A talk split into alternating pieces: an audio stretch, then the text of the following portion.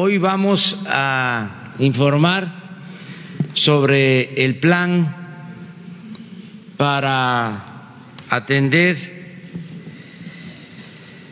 el flujo migratorio por nuestro país con el propósito de evitar la confrontación con el gobierno de Estados Unidos y de afianzar eh, la vía que estamos nosotros promoviendo de impulsar el desarrollo, actividades productivas, crear empleos, bienestar, para que de esta manera se dé una solución de fondo al fenómeno migratorio.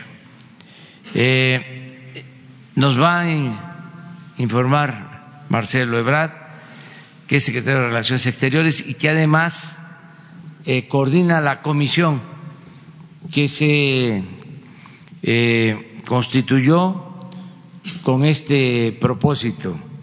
Y hemos invitado a los ciudadanos gobernadores de cinco estados del sureste que están muy cercanos a la frontera. Está con nosotros eh, Adán Augusto López Hernández, gobernador de Tabasco. Les agradecemos mucho a los gobernadores por su presencia, por su apoyo, por su respaldo. Eh, está también con nosotros Rutilio Escandón Cadenas, gobernador del estado de Chiapas. Está con nosotros el gobernador del estado de Campeche, Carlos Miguel Aiza González, está con nosotros Cuitláhuac García Jiménez, gobernador del estado de Veracruz, y nos acompaña también el gobernador del estado de Oaxaca, Alejandro Murat Hinojosa. Vamos a darle la palabra a Marcelo y también vamos a escuchar a los gobernadores. Este es el tema principal de esta conferencia y terminando abrimos como siempre o como se hace con frecuencia la sesión de preguntas y respuestas. Con su permiso, señor presidente, señores gobernadores, buenos días. Señoras, señores.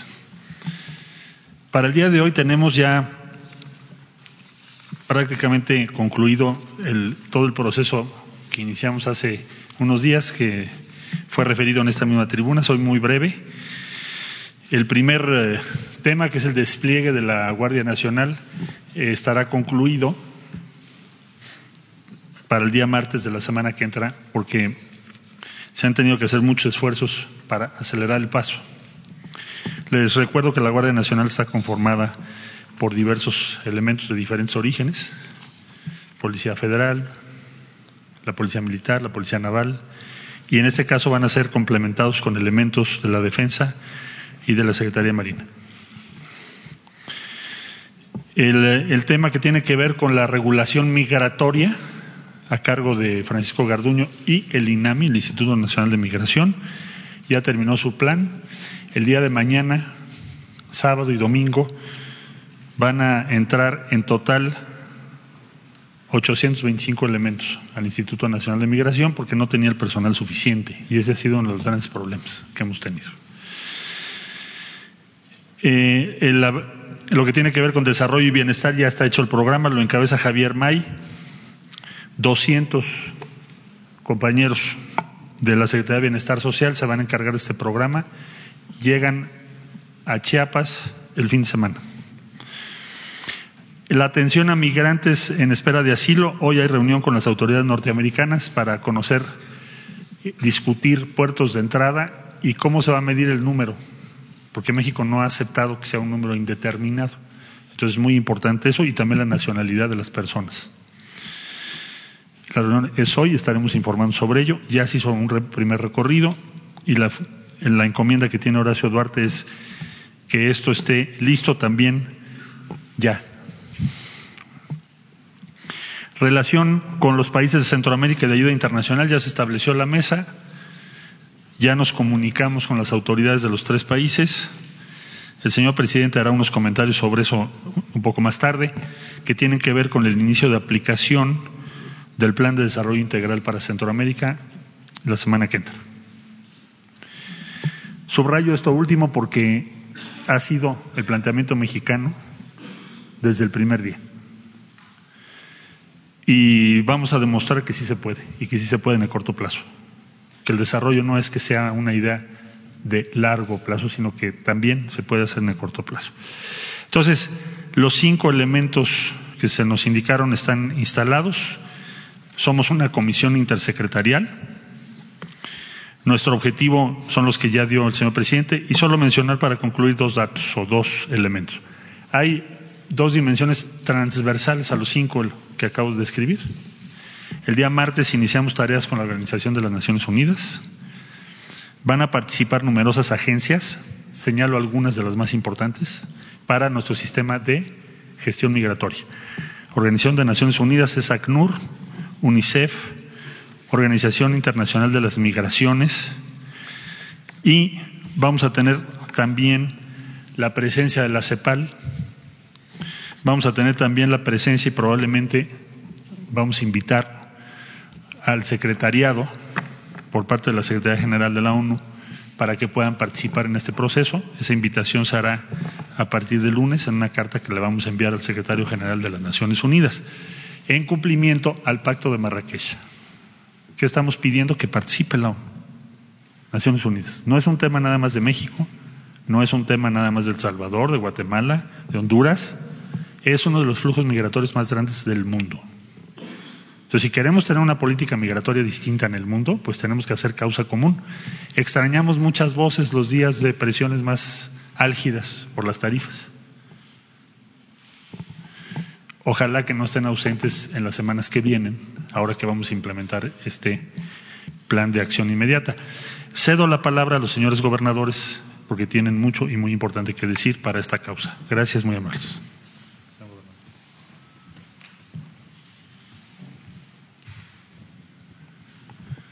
Un saludo a todos.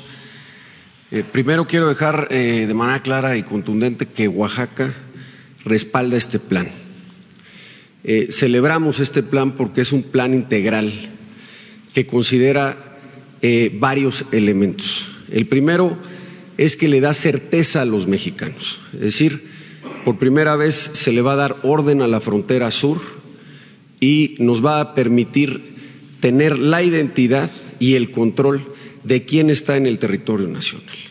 Esto es fundamental porque a nosotros nos ocupa, por un lado, la seguridad, en mi caso de los oaxaqueños y oaxaqueñas, no solamente en la parte de su integridad física, sino también en la parte de la salud y otro tipo de acciones o situaciones que se puedan generar por tránsito irregular de personas que pueda haber en el territorio nacional.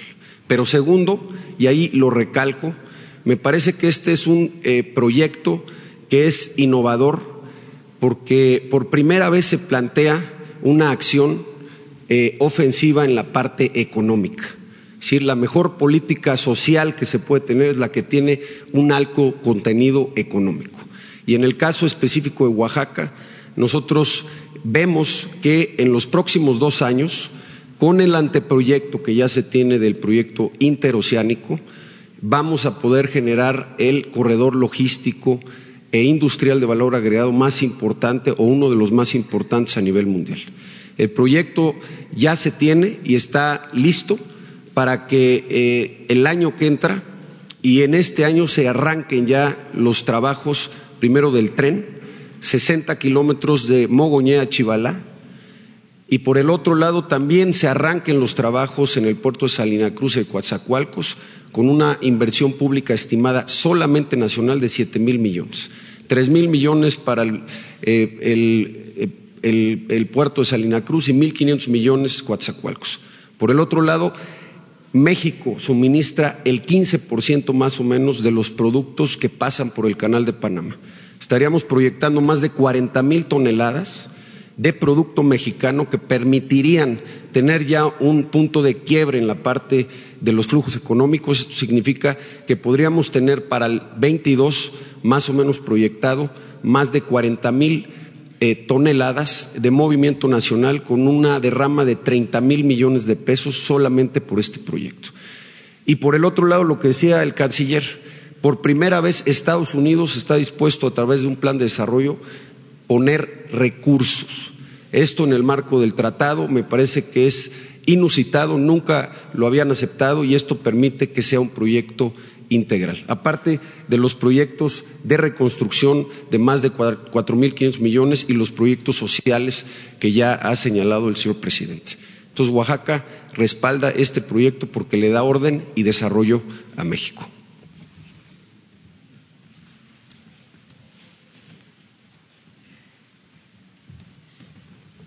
Buenos días. Con su permiso, señor presidente. El Estado de Tabasco respalda total, absolutamente la política del Gobierno federal, el proyecto de integración de desarrollo social y el compromiso, como se ha venido haciendo hasta ahora, de trabajar de manera coordinada con el Gobierno federal, aplicarnos desde luego que haya pleno respeto a los derechos humanos de los migrantes, atender eh, de manera ordenada el flujo migratorio. Estamos trabajando muy de la mano con el gobierno federal, con el Instituto Nacional de Migración, sobre todo en las estaciones migratorias donde se cuida que se respete el derecho humano de los migrantes, se les atiende, se les proporciona alimentación eh, y trabajando también con la Secretaría de Salud del Gobierno Federal para prevenir cualquier brote epidemiológico. En suma, nuestro compromiso está vigente, colaborar en todo con el gobierno federal para que este plan de desarrollo regional, Centroamérica y, México, pues llegue a buen puerto. Tabasco es de los tres estados fronterizos el que tiene menor, eh, eh, menor franja, 104 kilómetros, pero no por ello pues vamos a dejar de de apoyar y de respaldar la política del gobierno federal. Muchas gracias.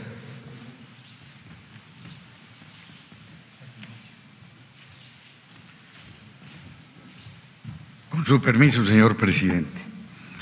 El gobierno del estado de Campeche se une a ese gran esfuerzo que tiene el gobierno de la República.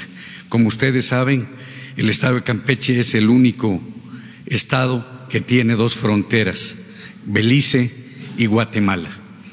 Eh, nosotros estamos comprometidos porque vemos que se necesita que el presidente de la República apoye a los migrantes. Cuenten con todo, lo único que pedimos es que sea en, en orden, vamos a cuidar los derechos humanos y sobre todo apoyarlos con salud y que el DIF se encargue de apoyar en todo a los niños. Es el el deseo de todos los campechanos. Cuente usted, señor presidente, con el apoyo del gobierno del Estado de Campeche.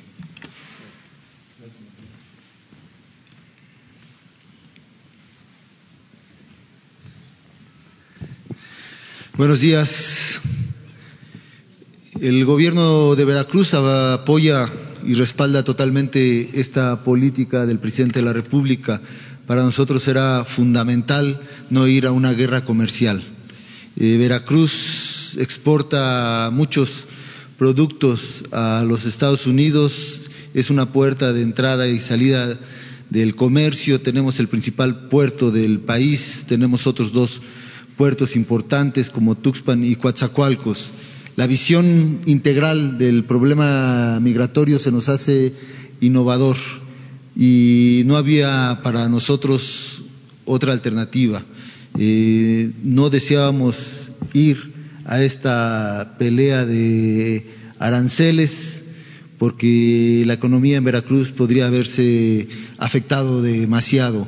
Estamos arribando con un gobierno después de un desastre económico que nos dejaron las administraciones pasadas y es fundamental permitir que nuestras políticas económicas al interior vayan creciendo. Por eso el tratamiento de esta política migratoria es acertada. Nosotros vamos a contribuir en lo que se nos solicite. Es fundamental que atendamos el problema de los niños eh, que van eh, en este paso, que haya un registro. Eh, queremos nosotros que no se mezcle el problema de inseguridad con el flujo migratorio y para eso era fundamental que se refuerce el registro de quienes pasan por el país y por Veracruz. Eh, vamos a apoyar al gobierno federal, tenemos instalaciones para que se dé lugar a esta política de atención integral. También colaboraremos en lo que se disponga en esta estrategia innovadora de permitir que exista también un desarrollo económico alrededor de la migración. Presidente, cuente con nosotros. Buenos días.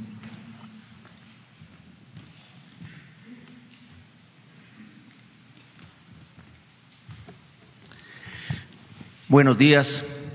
Primero, reconocer eh, la política humanitaria del presidente de la República, la inversión que se está realizando en todas las entidades federativas, pero en el caso de Chiapas es importante subrayar que el que haya trabajo eh, requiere también mano de obra.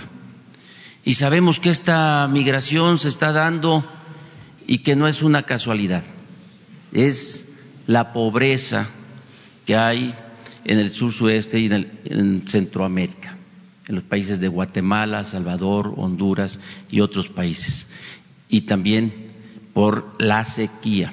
El fenómeno del niño ha afectado muchísimo al cambio climático y eso ha hecho que se pierdan las cosechas en muchos lugares. Pero con todos estos apoyos, con toda esta inversión eficaz que se está haciendo, los hermanos centroamericanos no necesitan usar a México como un país transmigrante, porque hay ofrecimiento de empleo, se están reconstruyendo muchas viviendas, eh, instituciones públicas como las escuelas, y de verdad que sí hace falta eh, gente que pueda apoyar con trabajo. Pero además, la llegada de la Guardia Nacional a Chiapas es fundamental porque protege a los migrantes de abuso de los traficantes de indocumentados. A eso es lo que tenemos que sancionar de acuerdo a la ley. Y además acompaña, rescata a los migrantes de todos esos esas malas prácticas de la delincuencia en el tráfico de indocumentados. Además, tenemos una ley de población que solamente hay que aplicarla para tener el control, el conocimiento de cuántos migrantes pasan por la frontera. Y también esta unidad interinstitucional que hay, nosotros la celebramos en Chiapas. Estamos trabajando todos los días en todas las materias para proporcionar seguridad a la población. Y el Instituto Nacional de Migración es invitado permanente en la Mesa de Seguridad de Chiapas para analizar las 24 horas todos los problemas que están sucediendo. Eh, es muy importante recalcar el apoyo de las instituciones porque de esta forma protegemos los derechos humanos de los migrantes. Tenemos el respaldo del Gobierno de la República y nosotros en Chiapas estamos coadyuvando, cooperando, colaborando con todo para hacer frente a este fenómeno que se presenta hoy de manera masiva en el flujo migratorio. Muchísimas gracias.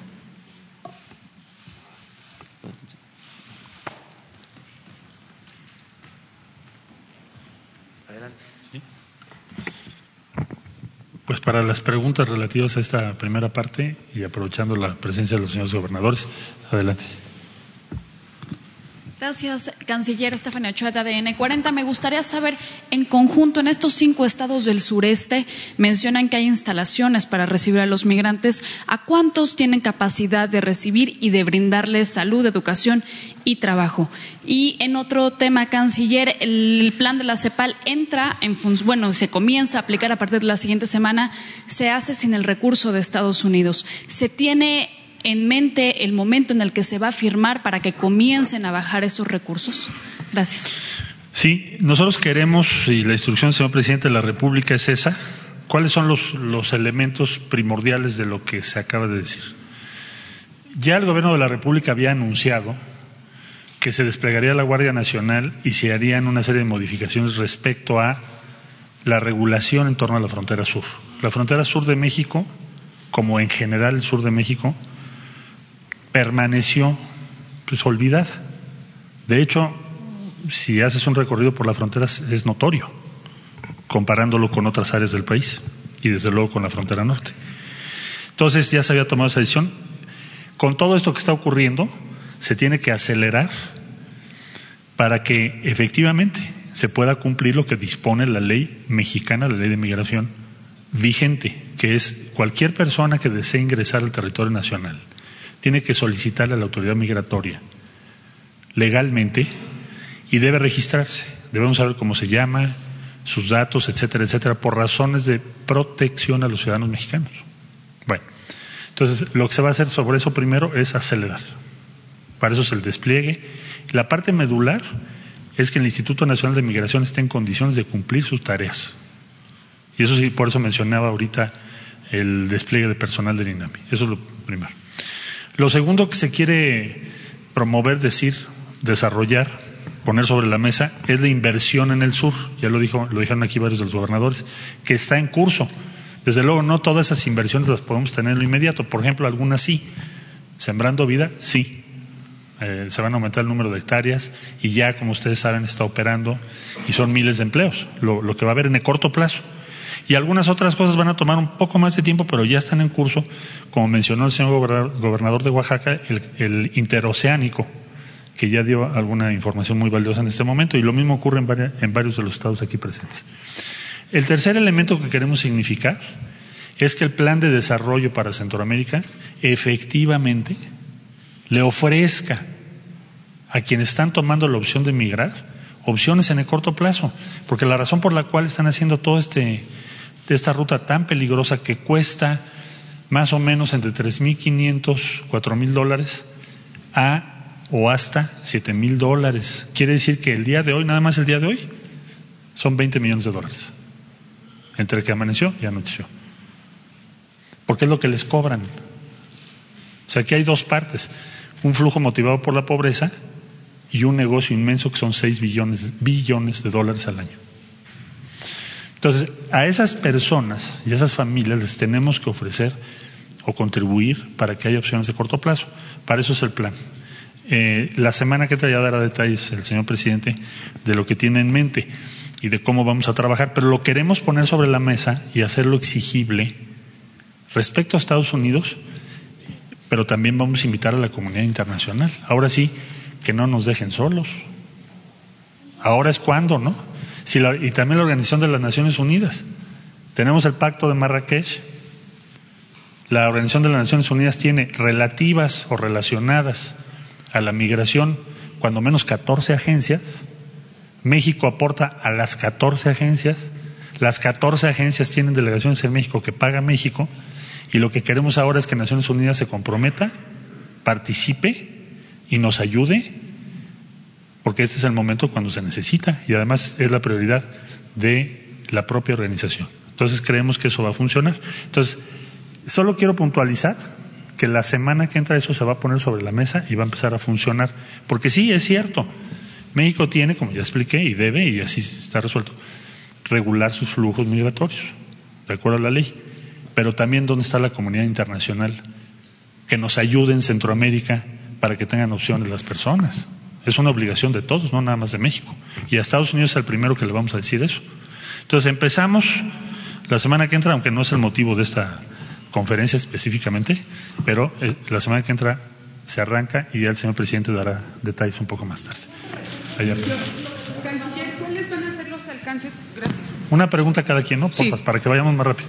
Buenos días. Nora Si hay pregunta a los señores gobernadores, favor de dirigirse al gobernador. Nora Buceo, MBS, buenos días. ¿Cuál va a ser el alcance de la Guardia Nacional, sobre todo tomando en consideración lo que acaba usted de decir, este negocio de 6 billones de dólares al año, Billones. billones de dólares al año por el tráfico de personas? ¿Hasta dónde y cómo va a actuar la Guardia Nacional en materia de seguridad? Gracias. En materia de seguridad le estamos pidiendo al Instituto, Instituto Nacional de Migración, que es quien tiene las potestades legales, que presente ante las fiscalías, sean estatales y o la Fiscalía General de la República, depende del delito, y que realmente empiecen las acciones contra el tráfico de personas. El, el más desgarrador de todos estos tráficos es el de los niños. Son miles de niños, los rentan. O sea, si tú quieres ir a Estados Unidos, te dicen, yo te consigo pasar por México, llevarte a Estados Unidos, y te consigo al niño para que en Estados Unidos pidas que te den tu permiso de trabajo los 20 días. Y lo que estoy diciendo es un hecho. Nada más que hasta la fecha también se lo dijimos ya ah, y se lo vamos a decir ah, para que participen a los compañeros de Centroamérica y también se lo vamos a poner sobre la mesa de Estados Unidos, es que realmente nos aboquemos entre todos a desarmar ese tráfico. Esa es esclavitud de infantes, de menores. Entonces, eh, no es solo que se pretenda sancionar al tráfico de personas, que ya de suyo es muy delicado, sino especialmente eso, que yo creo que es inaceptable desde el punto de vista humanitario de cualquier punto de vista, ¿verdad? Entonces, calculamos 6 billones por lo que nos dicen los migrantes que pagan. ¿Mande? millones en español? 6 mil millones de dólares al año. 6 billones, o sea, 6 mil millones de dólares calculamos. ¿Cómo lo estimamos? Porque hemos mandado, le pedimos al INAMI que por favor nos dieran esa información conversando con los migrantes, las, los migrantes. Entonces, todos pagan entre 3.500 y el que más paga o ha pagado, que nos ha dicho, son 7 mil dólares. Pero no hay nadie que llegue sin haber pagado. Entonces, eso es ante lo que estamos hoy en día.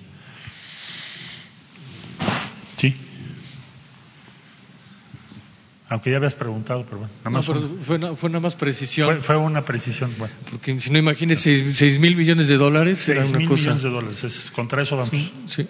Eh, hacer una pregunta un poco más de fondo. Eh, Porfirio Muñoz Ledo, una gente muy importante en lo que ha sido este movimiento desde el- allá desde la corriente democrática del 87. Eh, ha sido crítico en estos días, si me permiten leer rápidamente un par de frases de él. Pues el sábado leímos. pasado, perdón, Ya las leímos, sí, sí las hemos. completas, ¿no? Bueno, pero a ver. Pero digo, pero el- para contextualizar la pregunta, si me permite. Sí, gracias. Dice el sábado pasado en Tijuana, lo que es en mi criterio inmoral e inaceptable es el doble rasero entre la frontera norte y la sur.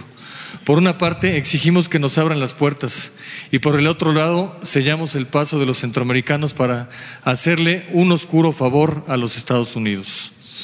El eh, miércoles en la comisión permanente hay un debate. Se sube eh, Porfirio Muñoz Ledo a tribuna y dice sobre las atribuciones eh, de la Secretaría de Gobernación dice, de facto esas atribuciones las ha absorbido la Secretaría de Relaciones Exteriores, que ayer dio órdenes al comisionado de inmigración a las cinco de la tarde, violando la ley interna para satisfacer una demanda de Estados Unidos. La conexión entre lo económico y lo migratorio es obvia. Nos están apretando las tuercas, no solo con los aranceles.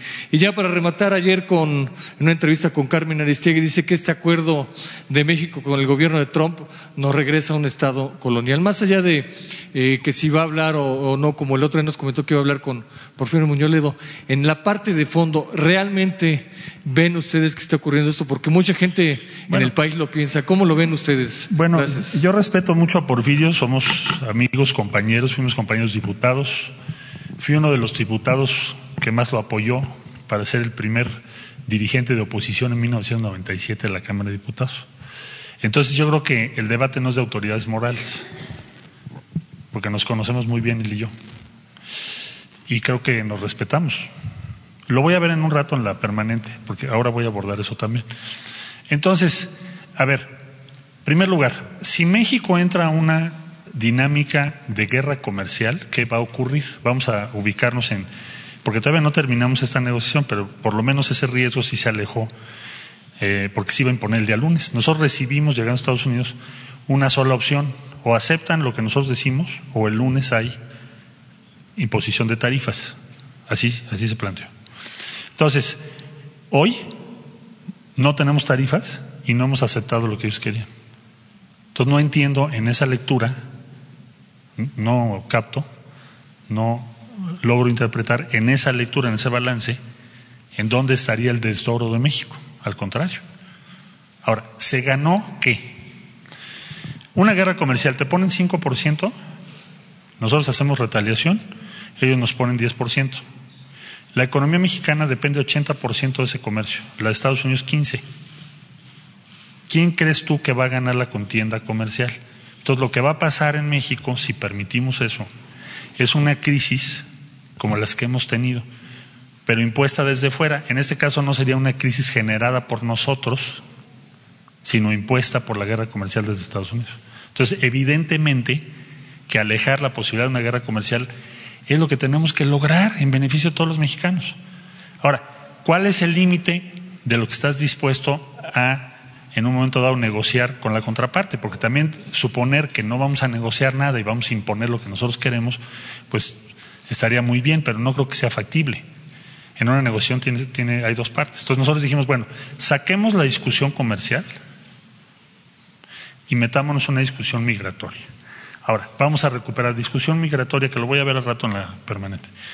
Hay un incremento en lo que va del año de 300% del flujo migratorio indocumentado hacia Estados Unidos. México siempre ha tenido capacidad de regular el flujo. Toda la vida. ¿Qué vamos a hacer? Regular el flujo. ¿Por qué vamos a regular el flujo? Porque tú pregúntale a cualquier ciudadano ahorita que nos están viendo si está de acuerdo que haya un millón y medio de personas en México que no sabemos la autoridad, cómo se llaman. Y no nada más de Centroamérica, ¿eh? Bien la India, de Pakistán, de Etiopía, de muchos países del mundo. Entonces, no estamos contra ellos. ¿eh? Lo único que estamos diciendo es, necesito que te registres, necesito que me digas qué vienes a hacer a México. Y si vas a Estados Unidos, te, te comento, te digo, te informo. No por decisión mexicana, los norteamericanos tienen sus leyes, sus decisiones, y no te van a permitir o vas a sufrir mucho para poder estar en Estados Unidos. Eso no es una decisión de México. Nada más déjame terminar, por favor, sí. Eh, me tardo un poquito porque la, me hiciste tres preguntas. Bueno, entonces yo creo que la, la, negociación que logramos es una negociación que nos permite demostrar que nosotros podemos, con nuestras instituciones y nuestras decisiones, eh, regular el flujo migratorio, que por cierto, yo creo que todos estamos de acuerdo que así sea. Entonces, voy a informarle porque creo que hay un problema de falta de información. Respecto a la invasión de facultades, no, a ver, yo no quiero estar en migración. Si por mí fuera, ahorita estaría en la reunión preparatoria del G20. ¿Por qué tengo que ver con migración? Porque el señor presidente de la República encomendó a la Secretaría de Relaciones Exteriores la relación con Estados Unidos, cosa que es la atribución de la Secretaría. Y el tema hoy por hoy más importante con Estados Unidos, como lo fue ayer el, Tratado de Libre Comercio, pues hoy es migración. Mañana no sé si vaya a haber otro tema. Y tengo que participar en eso, porque es la relación con Estados Unidos. Entonces, no hay violación a la ley. eh, está participando el INAMI conforme a sus atribuciones. Y yo creo que es una tarea de todos, como estamos viendo aquí con los gobernadores, que cuando México está en riesgo nos unamos, resolvamos, no pongamos en riesgo a nuestro país. ¿Qué ganamos con una guerra comercial que vamos a perder? ¿Qué ganamos con aranceles del 25%? Pues colapsan la economía. Ahora, ¿qué te está diciendo Estados Unidos? Sella tu frontera. No, lo que está diciendo es el flujo migratorio de los últimos cinco años ha estado en una media. ¿Por qué está creciendo 300% cuando tu ley dice que la tienes que aplicar? Entonces, ese es el punto. Ya, hiciste, ya hiciste, la pregunta. Pero, Vamos a otra. Bueno, gracias. No, gracias a ti. Uh, buenos días, señor canciller, señor presidente, gobernadores, Carlos Montesinos de la Hoguera. Este, sí, un poco ahondando lo que había comentado una compañera, este, más o menos como cuánto va a ser, es la capacidad por estado para recibir migrantes cada, por cada una de las entidades presentes. Y también en estos días hubo gobernadores que manifestaron sus inquietudes al respecto, como fue el caso de Enrique Alfaro en Jalisco, otros más que se reunieron con el jefe de la oficina del presidente, Alfonso Romo.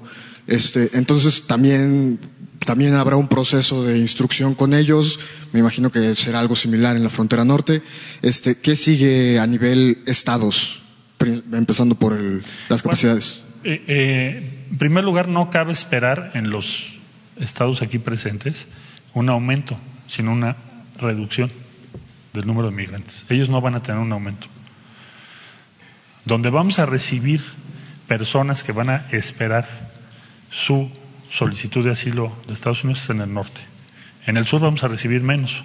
Pero como este plan tiene varios elementos, tiene un plan de bienestar social, tiene un plan de empleo, tienes el despliegue de la Guardia Nacional, tenemos que intervenir los albergues, tenemos va a participar el desarrollo integral de la familia a nivel nacional, a nivel estatal, porque nos preocupan, como ya dije, los menores.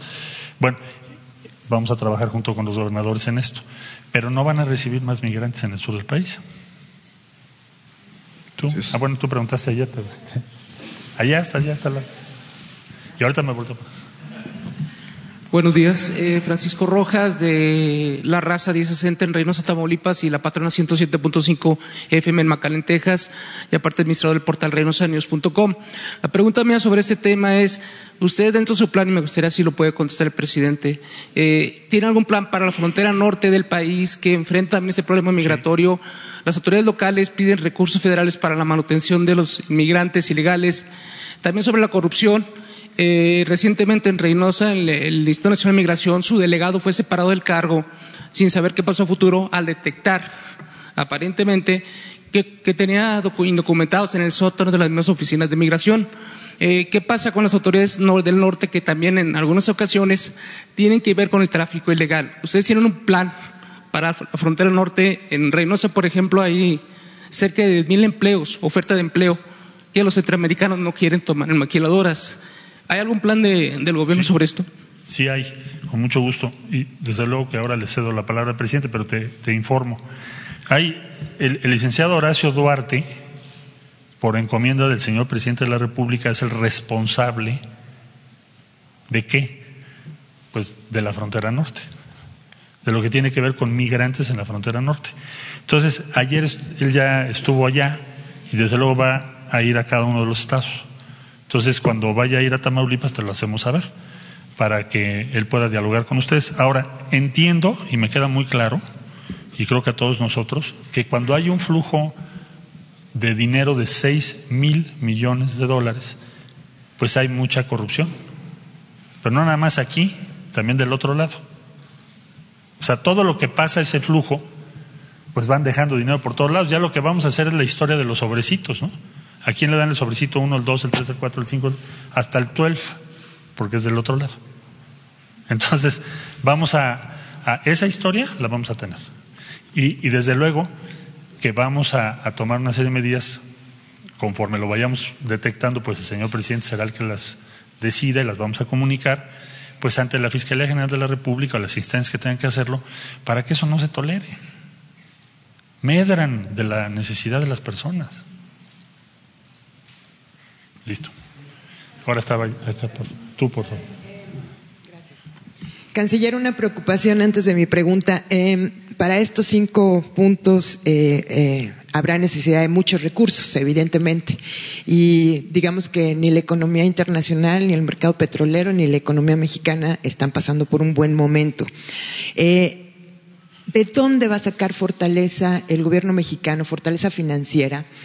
Tomando en cuenta que aquel elefante gordo y lento, este, pues ha sometido, ha sido sometido a una dieta bastante rigurosa que lo ha dejado, pues, este, si no anoréxico, muy flaquito. Problemas de alimentación. Problemas, de, por llamarlo de alguna manera. Eh, dígame, ¿habrá necesidad de hacer más adecuaciones financieras? ¿Habrá que hacer reingeniería financiera en el gobierno eh, luego de todos estos ajustes, recortes, este, eh, eh, evidentemente considerando hacerlo más eficiente, pero el reto de la migración, el reto que usted nos está planteando, que nos están planteando aquí, es uno de los más grandes que hemos visto en términos de humanitarios. ¿Qué fortalezas eh, con qué fortalezas se enfrenta el gobierno, fortalezas financieras y fortalezas institucionales este reto, más allá de las medidas que nos acaba de dar. Estas apresuradas medidas de contratar gente para el Instituto Nacional de Migración, este, las necesidades también de personal y recursos que enfrenta Comar, en fin, el reto no es menor para lo que vemos sí. eh, en el gobierno, sí. de las fortalezas tienes, en el gobierno. Tienes mucha razón. Bueno, explico. El, en lo que hace al conjunto de programas que acabamos de presentar, y lo mismo diría yo por lo que hace a los gobiernos de los estados, vamos a actuar con los recursos ya previstos en casi todo. Por ejemplo, Guardia Nacional ya estaba previsto. No hay erogación en el corto plazo. INAMI ya tienen los recursos, no los habían ejercido porque su proceso de selección es muy lento, pero ya están previstos los recursos, ahí están en su presupuesto. Simplemente lo tienen que hacer rápido por, por la emergencia. El, el, INAMI está en un proceso de, de, reajuste porque había fenómenos de corrupción muy graves. Entonces, ahora vamos a tener que atender esta situación emergente al mismo tiempo que podemos eh, vigilar que no se reproduzcan modelos de corrupción que ya hemos visto incontables veces. Entonces, la mayor parte de esto que acabo de describir no va a implicar presiones de gasto adicionales. Eh, tenemos además, para el caso de lo que hemos hablado de Centroamérica, el Fondo Yucatán, que tiene más de dos mil millones de pesos. No se ha ejercido. Entonces ahí vamos a echar mano de ese fondo porque para eso es. ¿Dónde podríamos tener algún impacto no previsto. Bueno, hasta este momento, de acuerdo a lo que he trabajado con todas las dependencias, incluyendo el DIF, que nos va a ayudar con menores, podemos hacerlo con los recursos que tenemos. Eh, si en el camino surgen necesidades adicionales, pues también lo iremos informando, pero la instrucción que tenemos es de usar los recursos previstos y en muchos casos sí se puede. Gracias. Allá, por favor. Usted. Buenos días. Soy Lorenza Sigala, de Periódico Expreso de Hermosillo. Mi pregunta es para el señor presidente. En Sonora se ha recrudecido la violencia contra la mujer. Eh, ha quedado de manifiesto la incapacidad de las policías estatales y municipales. Además de la Guardia Nacional, señor presidente, ¿qué medidas va a tomar la Federación para proteger la integridad de los sonorenses? También eh, preguntarle si considera necesaria revivir la tenencia federal en el país y si los vehículos afiliados pagarían tenencia. Y también, pues por último, aprovechando, su opinión, eh, tenemos más de siete días en la capital de Hermosillo que los ciudadanos tenemos dos horas de agua a 50 grados y aparte en algunas zonas tampoco hay energía eléctrica. Muy bien, pues miren, eh, vamos a atender todas las eh, demandas de Sonora y del país eh, estamos eh, comprometidos en eso, en general.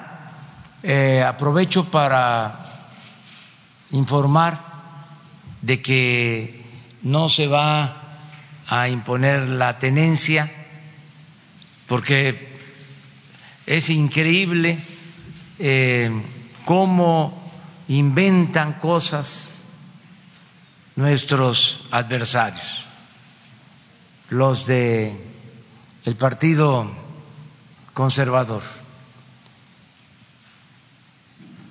y muestran del cobre, no cabe duda de que la verdadera doctrina de los conservadores es la hipocresía y son muy cretinos, con todo respeto. Eh, digo esto porque ahora que estamos eh, defendiendo a México, defendiendo nuestra soberanía, en vez de cerrar filas y de ayudar, están apostando a que nos vaya mal. Desde luego, no todos. Ayer, por ejemplo, el sector empresarial muestra su confianza para invertir en México, ofrecen invertir este año 32 mil millones de dólares.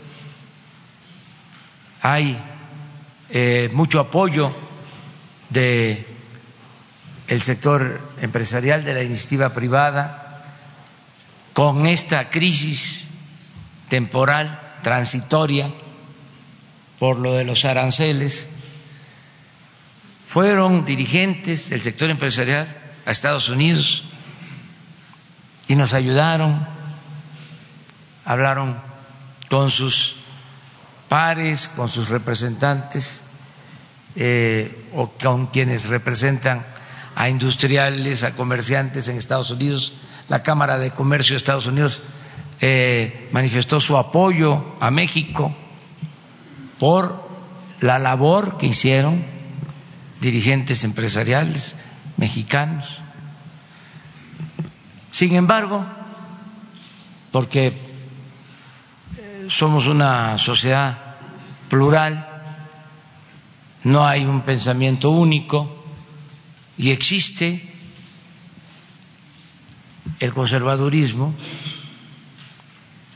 y lo respetamos, pues ellos eh, quisieran que fracasáramos. Pero esto es histórico, no es nuevo. Los conservadores cuando nos invaden los estadounidenses en el 47, en vez de unirse para defender al país, se agrupan para enfrentar al gobierno mexicano y propician la división. Es lo que se conoció en ese entonces como el agrupamiento de los polcos, ya he hecho referencia de este asunto. Luego cambian de parecer, ya cuando se cometió el gran zarpazo, cuando nos quitan la mitad de nuestro territorio y el responsable principal de este despojo se va al exilio, Santana, los mismos conservadores van a buscarlo a los tres años para que venga a salvarnos. Y regresa Santana y todavía vende otra parte de nuestro territorio. ¿Qué pasa diez años después? Pues van también los conservadores al extranjero a buscar a Maximiliano. Entonces, no es extraño que tengan este, ese comportamiento. Eh, La historia, decía Cicerón, es eh, la madre de la vida, es la que enseña. Ahora, este, quisieran que nos fuese mal, yo les digo, tranquilícense, serénense, nos va a ir bien. Y además falta mucho tiempo, falta poco tiempo para saberlo. Nosotros estamos acreditando una vía nueva para enfrentar el fenómeno migratorio, no solo para que funcione en el caso de México, sino para que funcione en cualquier lugar del mundo. ¿Qué se ha hecho? Eh, desde hace muchos años para enfrentar este fenómeno. Se ha impulsado el desarrollo de los pueblos, se ha apostado a crear empleos, a que haya bienestar en los lugares de origen de los migrantes. Se les ha dado la espalda, se les ha abandonado. Por eso defendemos esta postura y estamos seguros de que vamos a salir adelante. Eh, es poco tiempo, pero eh, estamos optimistas. ¿Con qué contamos? Vamos a ver, como diría el gran poeta, el finado Guillén, tengo, vamos a ver Primero, el apoyo del pueblo de México. Tenemos el respaldo de los mexicanos. Eso es muy importante. ¿Qué otra cosa tenemos? Hay unidad en el gobierno. Y aquí subrayo el apoyo de los gobernadores, sin titubeos. Estamos trabajando de manera conjunta. ¿Qué más tenemos? Una economía fuerte, finanzas públicas sanas. Si se necesitara, tenemos en caja, sin utilizar fondos, con otros propósitos, del presupuesto actual tenemos una disponibilidad de 100 mil millones de pesos. No hay déficit. Es más lo que recaudamos que nuestros compromisos de gasto. No hemos aumentado impuestos, no ha habido gasolinazos, no ha habido solicitudes de deuda. Entonces, no tenemos problemas económicos. No quiere decir, para que no se vaya a malinterpretar, porque son capaces de poner, no todos desde luego, no puedo generalizar, pero son capaces de poner este el presidente o Andrés Manuel o AMLO dijo que se van a destinar 100 mil millones de pesos de presupuesto para apoyar a migrantes. Entonces, eh, tenemos cómo eh, salir adelante. Yo estoy optimista. Además, como nos vamos a estar viendo aquí todos los días, pues vamos a ir viendo eh, resultados que entre otras cosas, pues en política cuentan los resultados y aquí vamos a ver si funciona nuestra estrategia.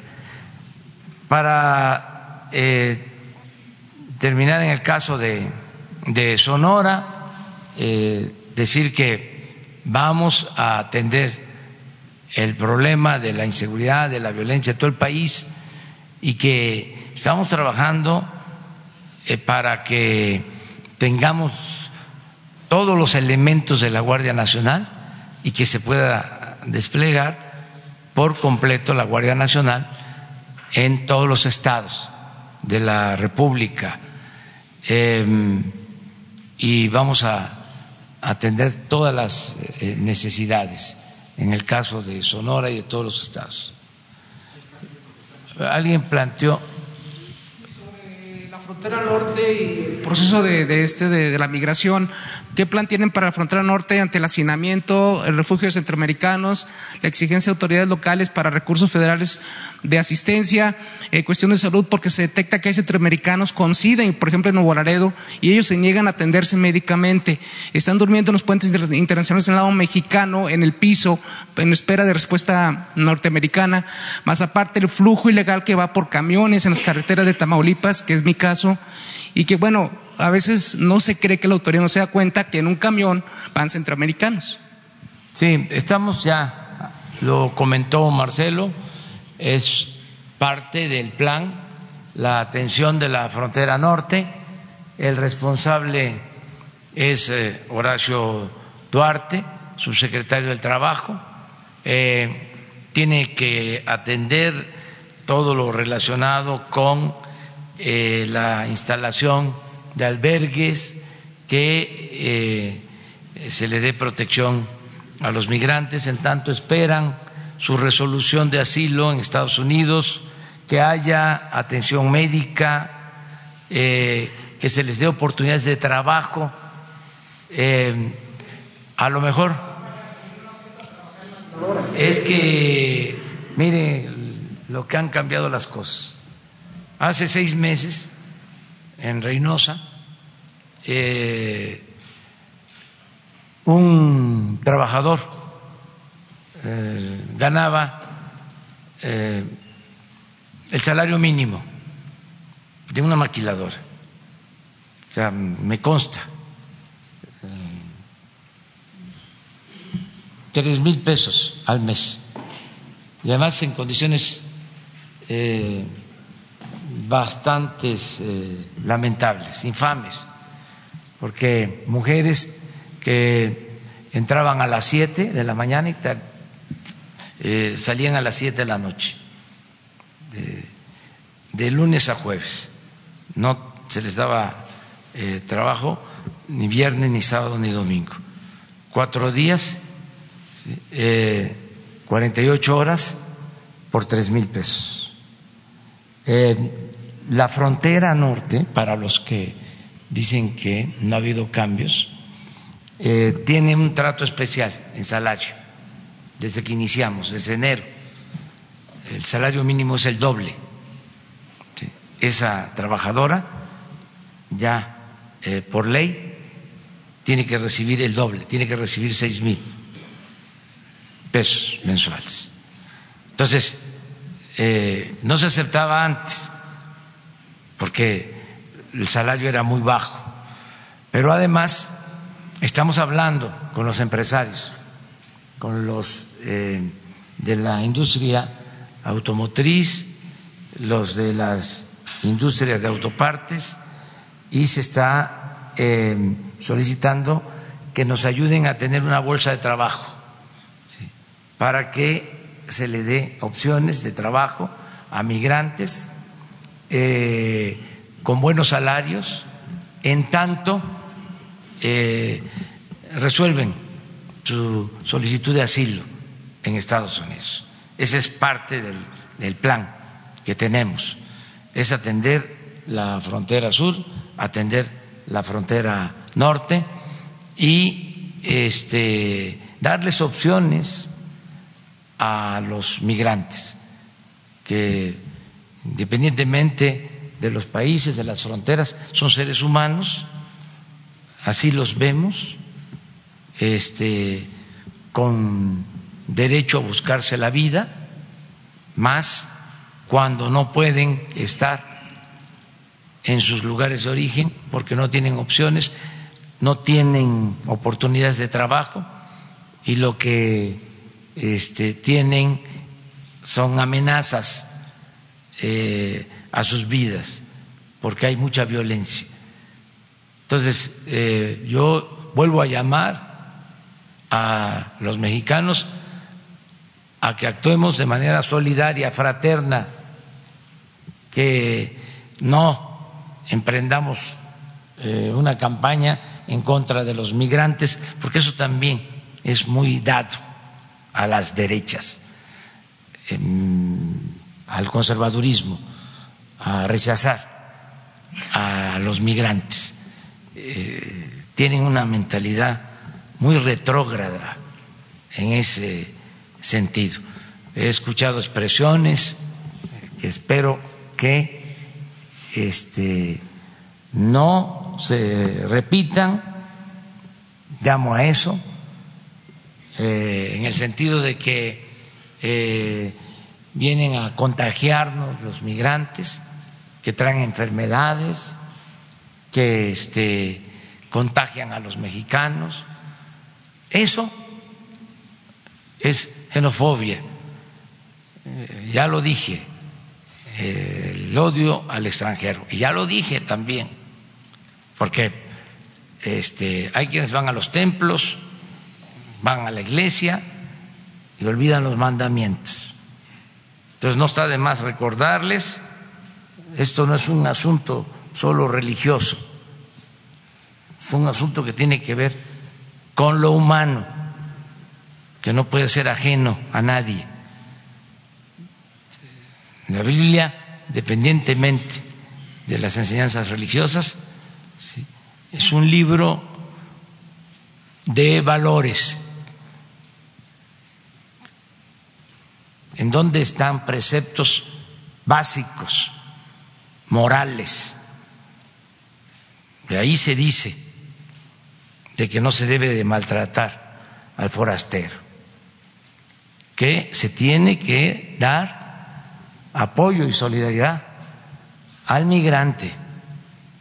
Entonces, esa xenofobia no la queremos en el país. Más los mexicanos siempre nos hemos caracterizado por ser muy solidarios con quienes vienen en busca de refugio y de apoyo y de ayuda. Eh, vamos a atender la frontera norte, la frontera sur, y también quiero dejar algo muy claro. Miren, este, en una guerra comercial eh, podemos perder, pero también podemos ganar.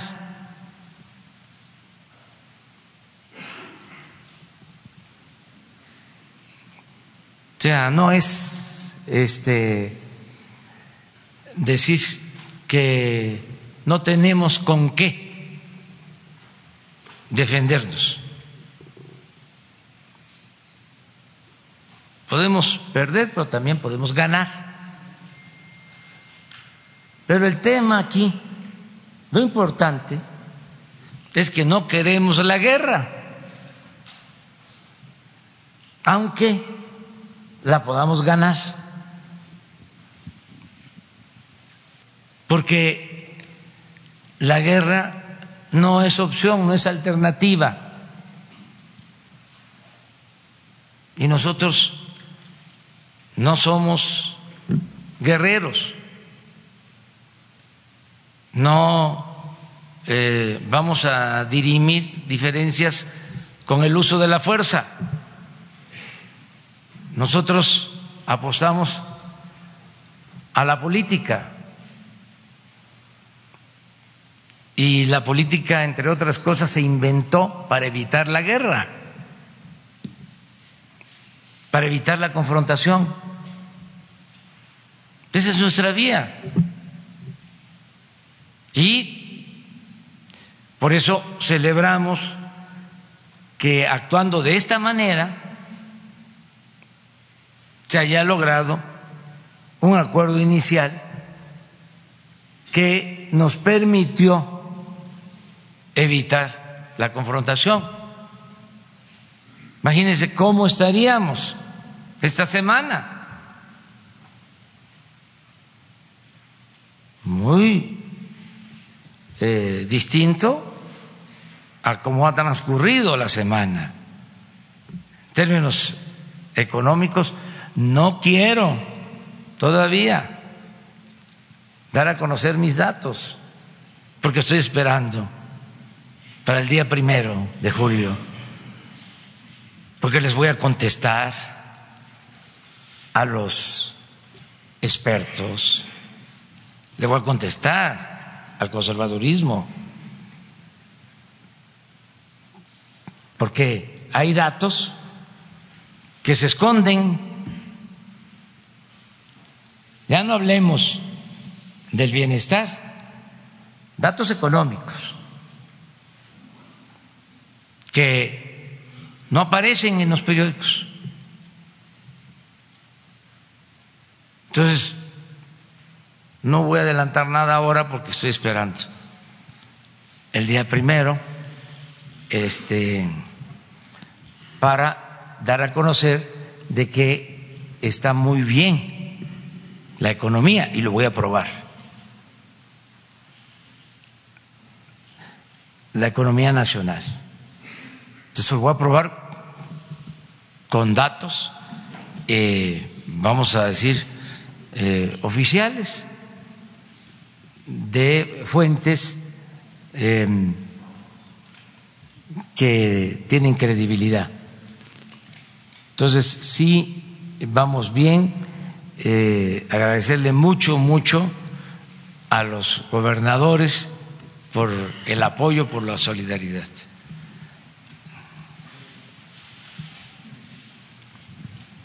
Buenos días. Hans Salazar, ZMG, Gurú Político, Zócalo Virtual. Eh, presidente, eh, en el tema de, la vía mexicana que usted ya mencionó, en el tema de migrantes, y particularmente me referiría a los menores, a los que llegan a México, están en México ya, y bueno, lleguen incluso sin sin una tutela, una responsabilidad de mayores. Eh, México estaría dispuesto eh, a asumir eventualmente eh, incluso una patria potestad para ellos, puesto que incluso no tienen manera incluso de, bueno, de, tener mayores, mayor futuro en sus países de origen quizá. Y primeramente, a propósito del día de, ayer de el tema del exilio español, recordando al general Cárdenas, eh, que lo asumió con menores de eh, españoles.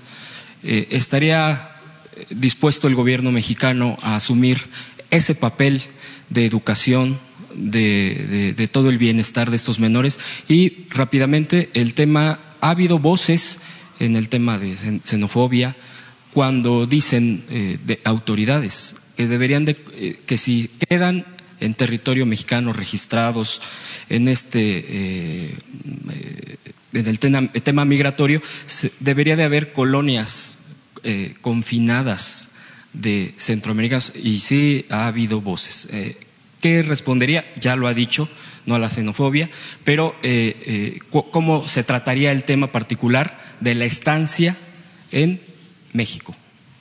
Bueno, todo el apoyo a los niños. Hoy en la mañana eh, estuvo la directora del DIF en la reunión y el DIF nacional, en coordinación con los DIF de los estados, eh, se van a dedicar eh, a atender a los niños migrantes esa es la instrucción que han recibido, tanto en la frontera norte como en la frontera sur.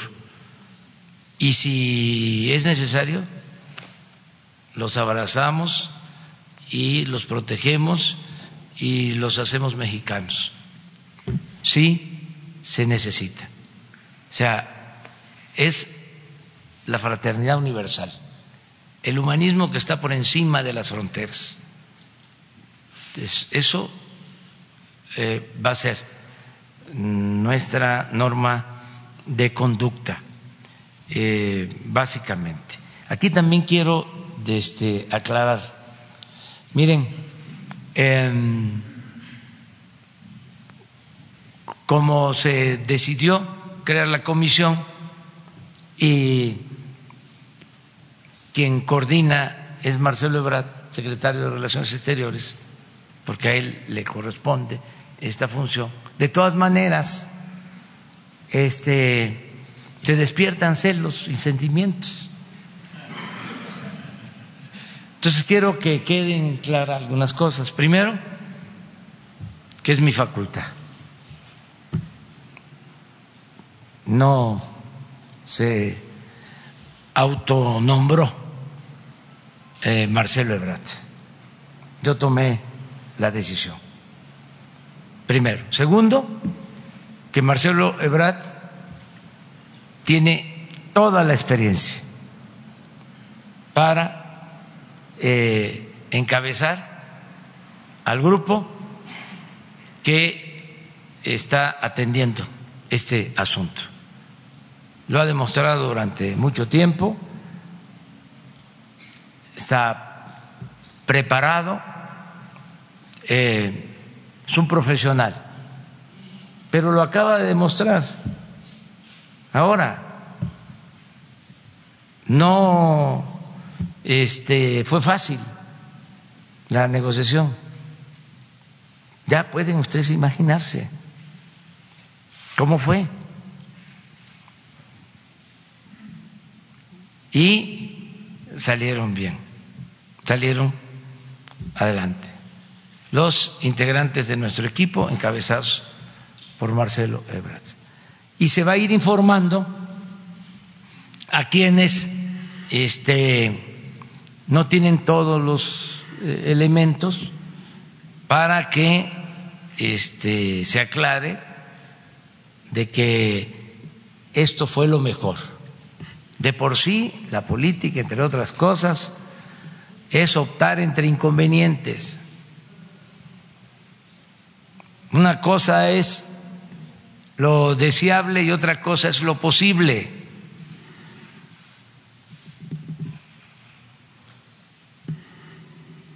Entonces, yo siento que fue un buen acuerdo eh, para México, pero también fue un buen acuerdo para Estados Unidos. ¿Qué sucede cuando hay eh, partidos o cuando hay rivalidades políticas en los países? Pues como existen oposiciones, pues la oposición va a decir siempre, además es su papel es hasta legítimo, que estuvo mal lo que hizo el gobierno. Eso se puede estar diciendo, se dice en México y se dice en Estados Unidos. Yo les diría que salimos eh, bien las dos partes, porque lo quieren ver como si fuese una pelea de box, ¿no? Este, bueno, en las peleas de box también hay este empate, ¿verdad? Este, y esto ni siquiera fue pelea de box. O sea, digo esto porque nos fue bien a nosotros, estamos eh, satisfechos con el acuerdo y le fue bien eh, al gobierno de Estados Unidos, le fue bien en sus propósitos, que no nos cuquen, que no nos dejemos este, cucar este, sobre quién ganó, quién perdió. Yo creo que cuando no hay enfrentamiento, se gana. Las dos partes ganan. No hubo enfrentamiento, no queremos la confrontación, queremos una relación de amistad con el gobierno de Estados Unidos y sobre todo con el pueblo de Estados Unidos. Buenos días, John Holman de Al Jazeera. Este, el miércoles la secretaria de Gobernación, Olga Sánchez, dijo que no sabía dónde estaba pasando eh, esta cantidad de migrantes que llegan a la frontera, estadounidense. Eh, yo acabo de regresar de Chiapas, de un pueblo que se llama Carmen Shan. El otro lado en Guatemala es gracias a Dios. De esos dos pueblos están saliendo casi todas las noches y han estado saliendo por un año o más ahora convoys este, de camionetas llenos de, migrantes, como cientos de migrantes este, cada noche. Mi pregunta es, ¿por qué este, esta ha estado pasando por un año y no se ha frenado, no se ha descubierto? Y si usted y su gobierno sabe de esto y tienen planes eh, para frenarlo. La otra pregunta eh, tiene que ver con el mismo tema. Los locales en estos pueblos dijeron que esto pasa porque los polleros eh, tienen tratos ¿no? con oficiales de, migración y con oficiales de la policía. Eh, escuchamos que la Guardia Nacional de mandar refuerzos a, a la frontera también es parte del plan acabar con la corrupción en el Instituto de Migración que deje cosas así pasar, ¿no? Las medidas para que grupos puedan pasar. Gracias. Te contesto esto último. Mira, eh, nosotros heredamos un gobierno en donde eh, predominaba, imperaba la corrupción. Y tenemos eh, todavía instituciones del gobierno eh, con problemas de corrupción. Una de esas instituciones es el Instituto de Migración y lo estamos eh, limpiando. Por eso eh, no se tenían los elementos suficientes, porque se le dio de baja a cerca de 500 elementos.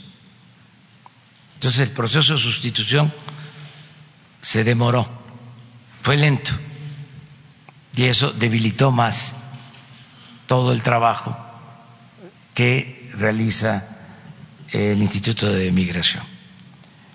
Entonces sí, eh, heredamos esa situación de corrupción en ese instituto, en aduanas, en todo el gobierno.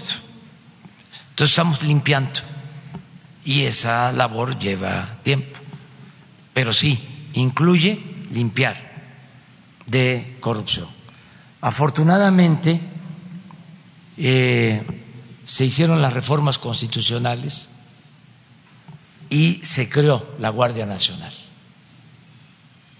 que nos vino a significar un gran apoyo, porque ahora eh, hay, un hay un desplazamiento de la Guardia Nacional. Ya teníamos el plan, como aquí lo mencionó Marcelo, de desplegar la Guardia Nacional en coordinaciones en la frontera y en todo el país. Son 266 coordinaciones territoriales, porque no teníamos elementos este, eh, la Guardia Nacional va a llegar a tener 150 mil elementos. Y se contaba solo con 10 mil efectivos para la seguridad pública. Y en este caso también la ley nos permite que podamos utilizar a la Guardia Nacional para esta emergencia, para garantizar que haya control en la frontera y se aplique la ley. Entonces, sí estamos haciendo esto, ya se tiene el plan para eh, actuar en toda la frontera eh, de parte de México, Campeche, eh, Tabasco y Chiapas. Presidente, particularmente en, en, este punto, gracias a Dios, Carmen Chan Este, quizá también es un producto para el gobernador de Chiapas, ¿no? Específicamente ahí es un secreto a voces, ¿no? Que no solo como una camioneta de ahí hay convoys y lo vimos con nuestros propios ojos como para hacer la nota que hicimos, están pasando ahí casi todas las noches. Entonces, una operación tan grande, ¿cómo es posible que no se dio cuenta eh, las autoridades y que no había acciones? Porque la frontera ahí está abierto. Pasamos tres días yendo de Guatemala a México y a revés sin que nadie pidiera documentos ni a nosotros Sí. tampoco. Tenemos eh, identificados 68 cruces, así. Y en todos va a haber vigilancia. Eso es lo que puedo comentarte. O sea, es un plan para eh, tener control en la frontera.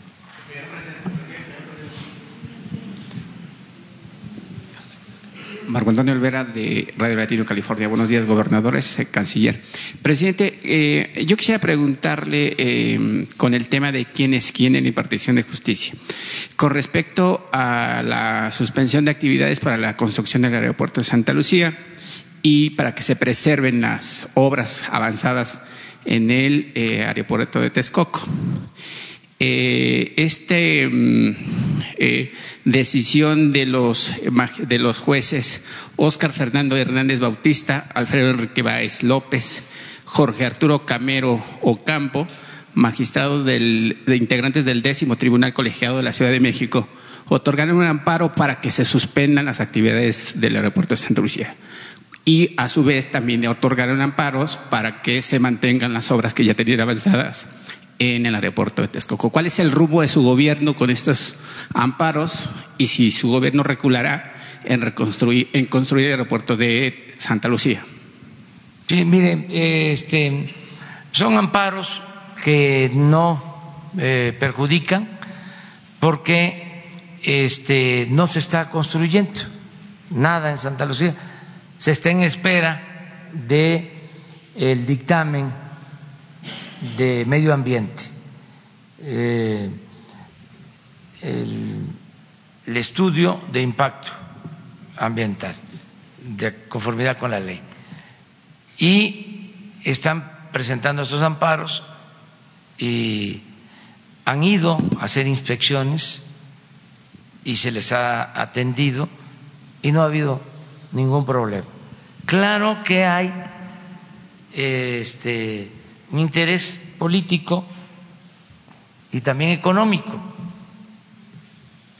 Más que nada puedo probar que hay un interés político porque los que están presentando estos amparos pertenecen a organizaciones eh, contrarias a nosotros. Eh, no quiero decir sus nombres, pero sí sabemos. Este, ya no está el CISEN, ya no tenemos oficinas de espionaje, pero tenemos información que nos da la misma gente los mismos ciudadanos. Entonces, sí sabemos que es un- una estrategia este, de nuestros adversarios, pero no van a poder, porque legalmente eh, no se está infringiendo ninguna ley. Entonces, no pueden, aun cuando eh, una autoridad del Poder Judicial actuara de mala fe, pues eh, hay instancias y lo más que lograrían serían demorar el proyecto. Es lo único. Pero además, eh, si eso eh, lo lograran, yo tendría aquí que informar por qué se detiene y quiénes son los responsables. O sea, no iban a quedar en el anonimato. Eh, a ver, este señor que tiene estos intereses presentó un amparo y este juez se lo otorgó. Y nosotros consideramos de que es injusto. Entonces, este defenderíamos el interés nacional,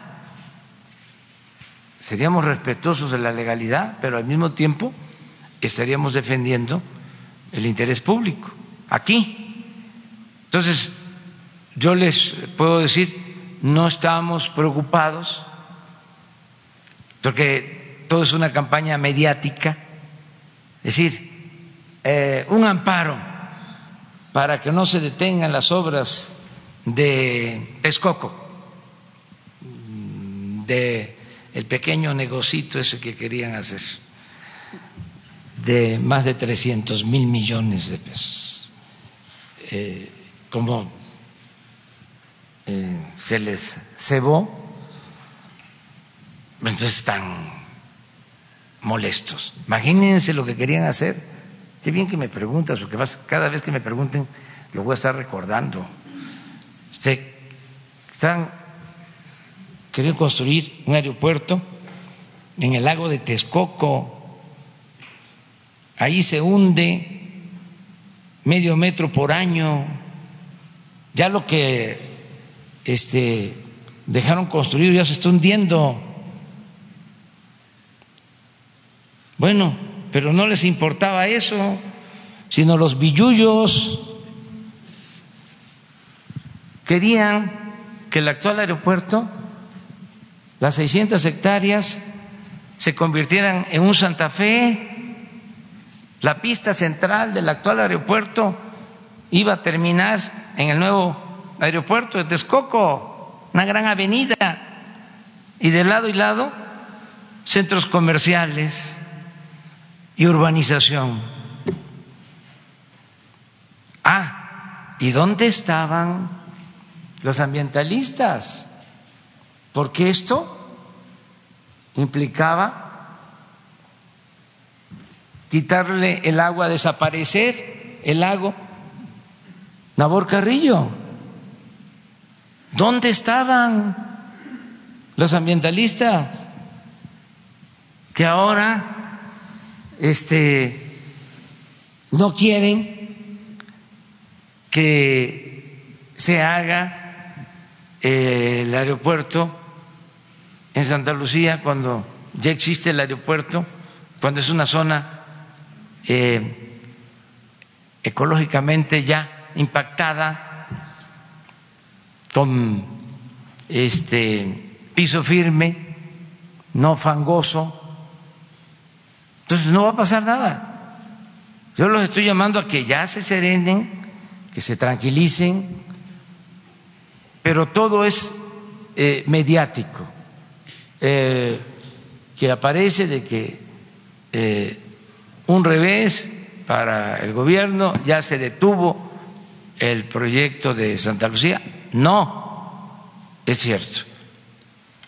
Vamos a cumplir y en dos años este, va a estar terminado el nuevo aeropuerto, como lo dijimos, y no solo eso, ya empezamos a rehabilitar el actual aeropuerto, ¿sí? las pistas.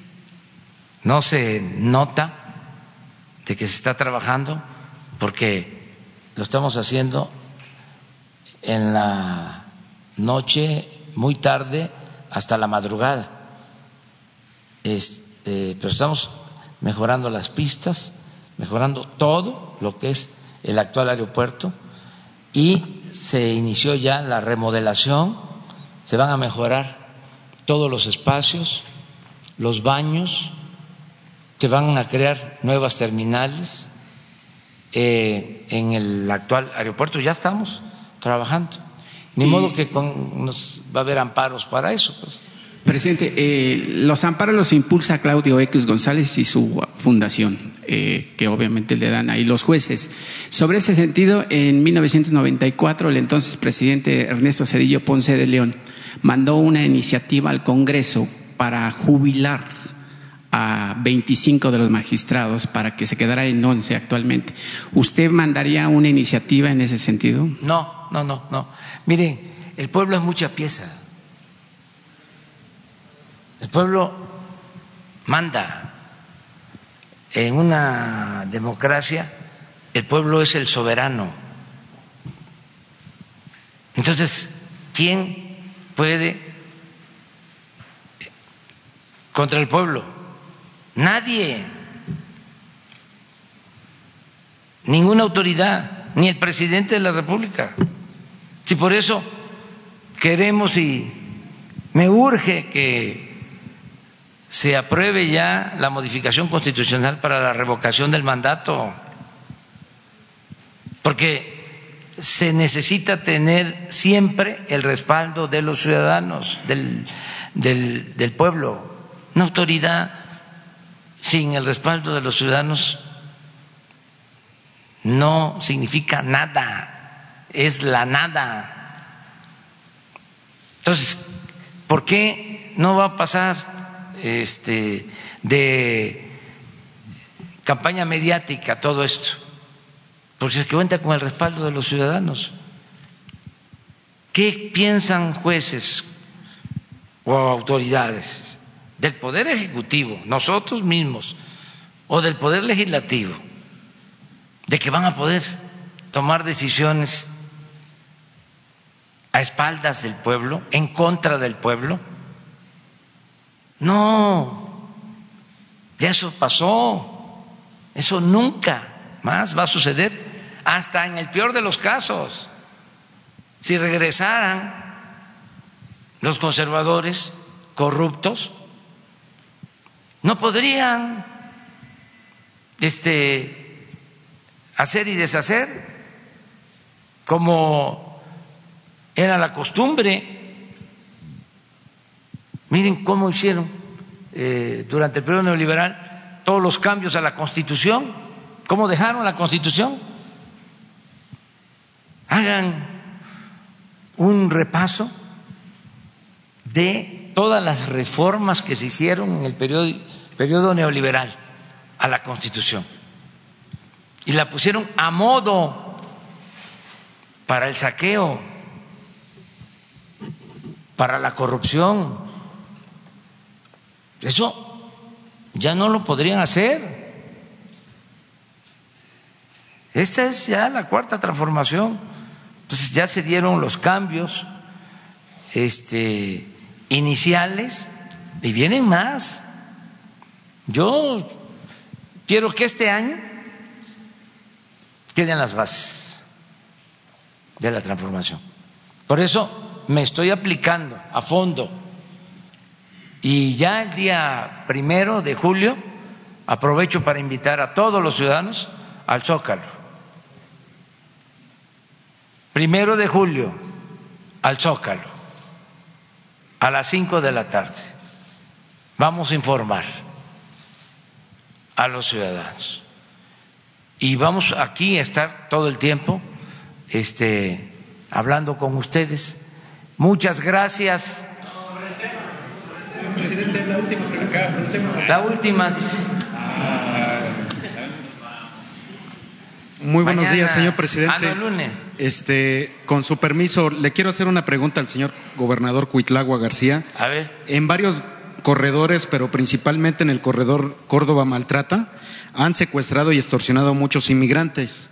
El sentir del pueblo veracruzano es cuándo va a ejercer los principios del señor presidente de no mentir, no robar y no traicionar y cuándo resolverá el tema del nepotismo, por favor. Gracias. Bueno, primero, eh, como lo dije hace un momento, el problema de la inmigración que empieza a transitar por Veracruz, queremos impedir que se mezcle con las cuestiones de inseguridad. Por eso es importante tener un registro de quienes están transitando de manera legal.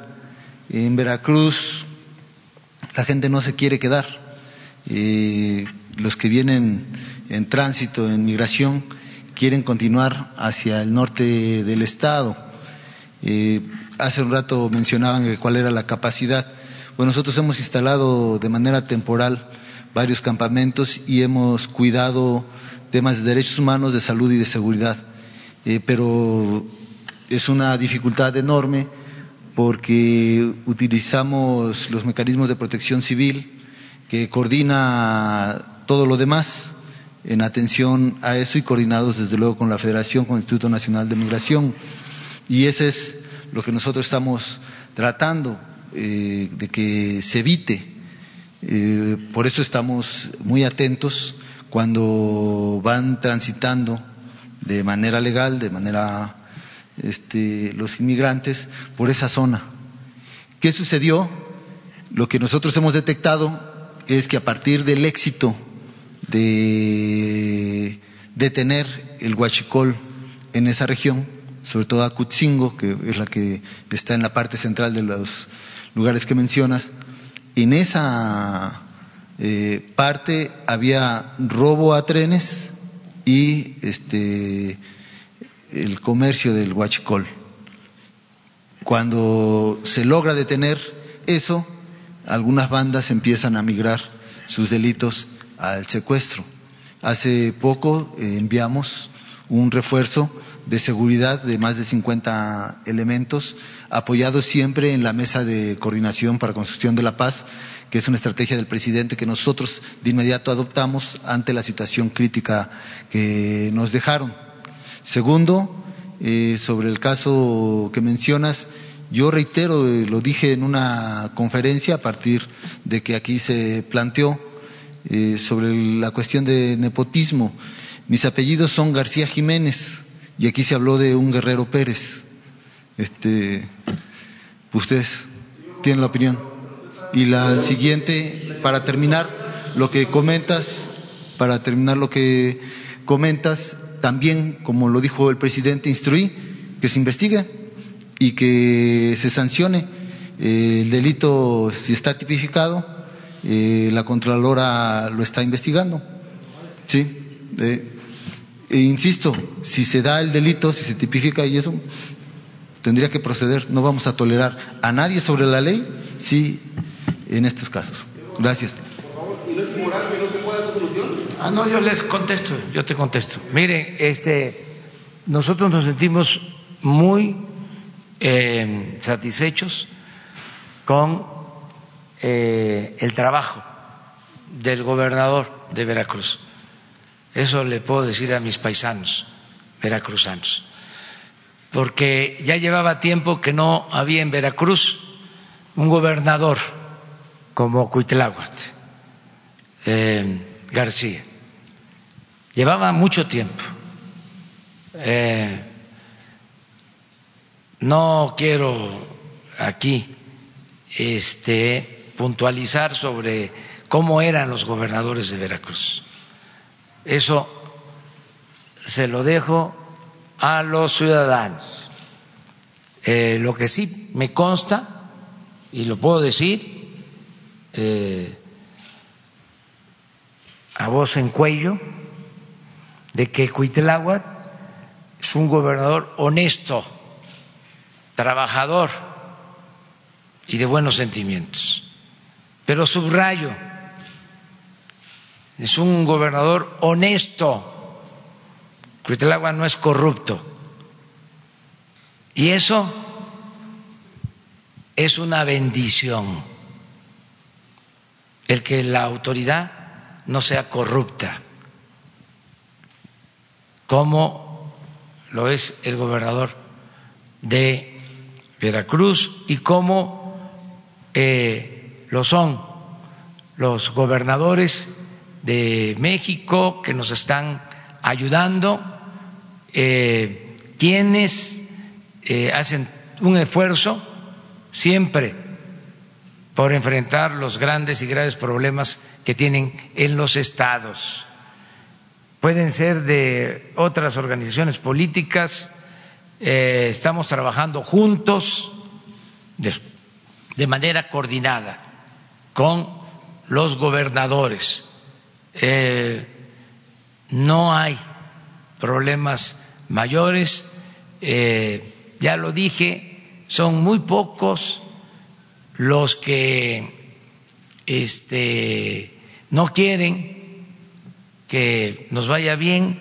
Por eso son los amparos, no quisieran que hiciéramos ninguna obra, quisieran este poder decir, ahí está, te lo dije, es igual, son lo mismo.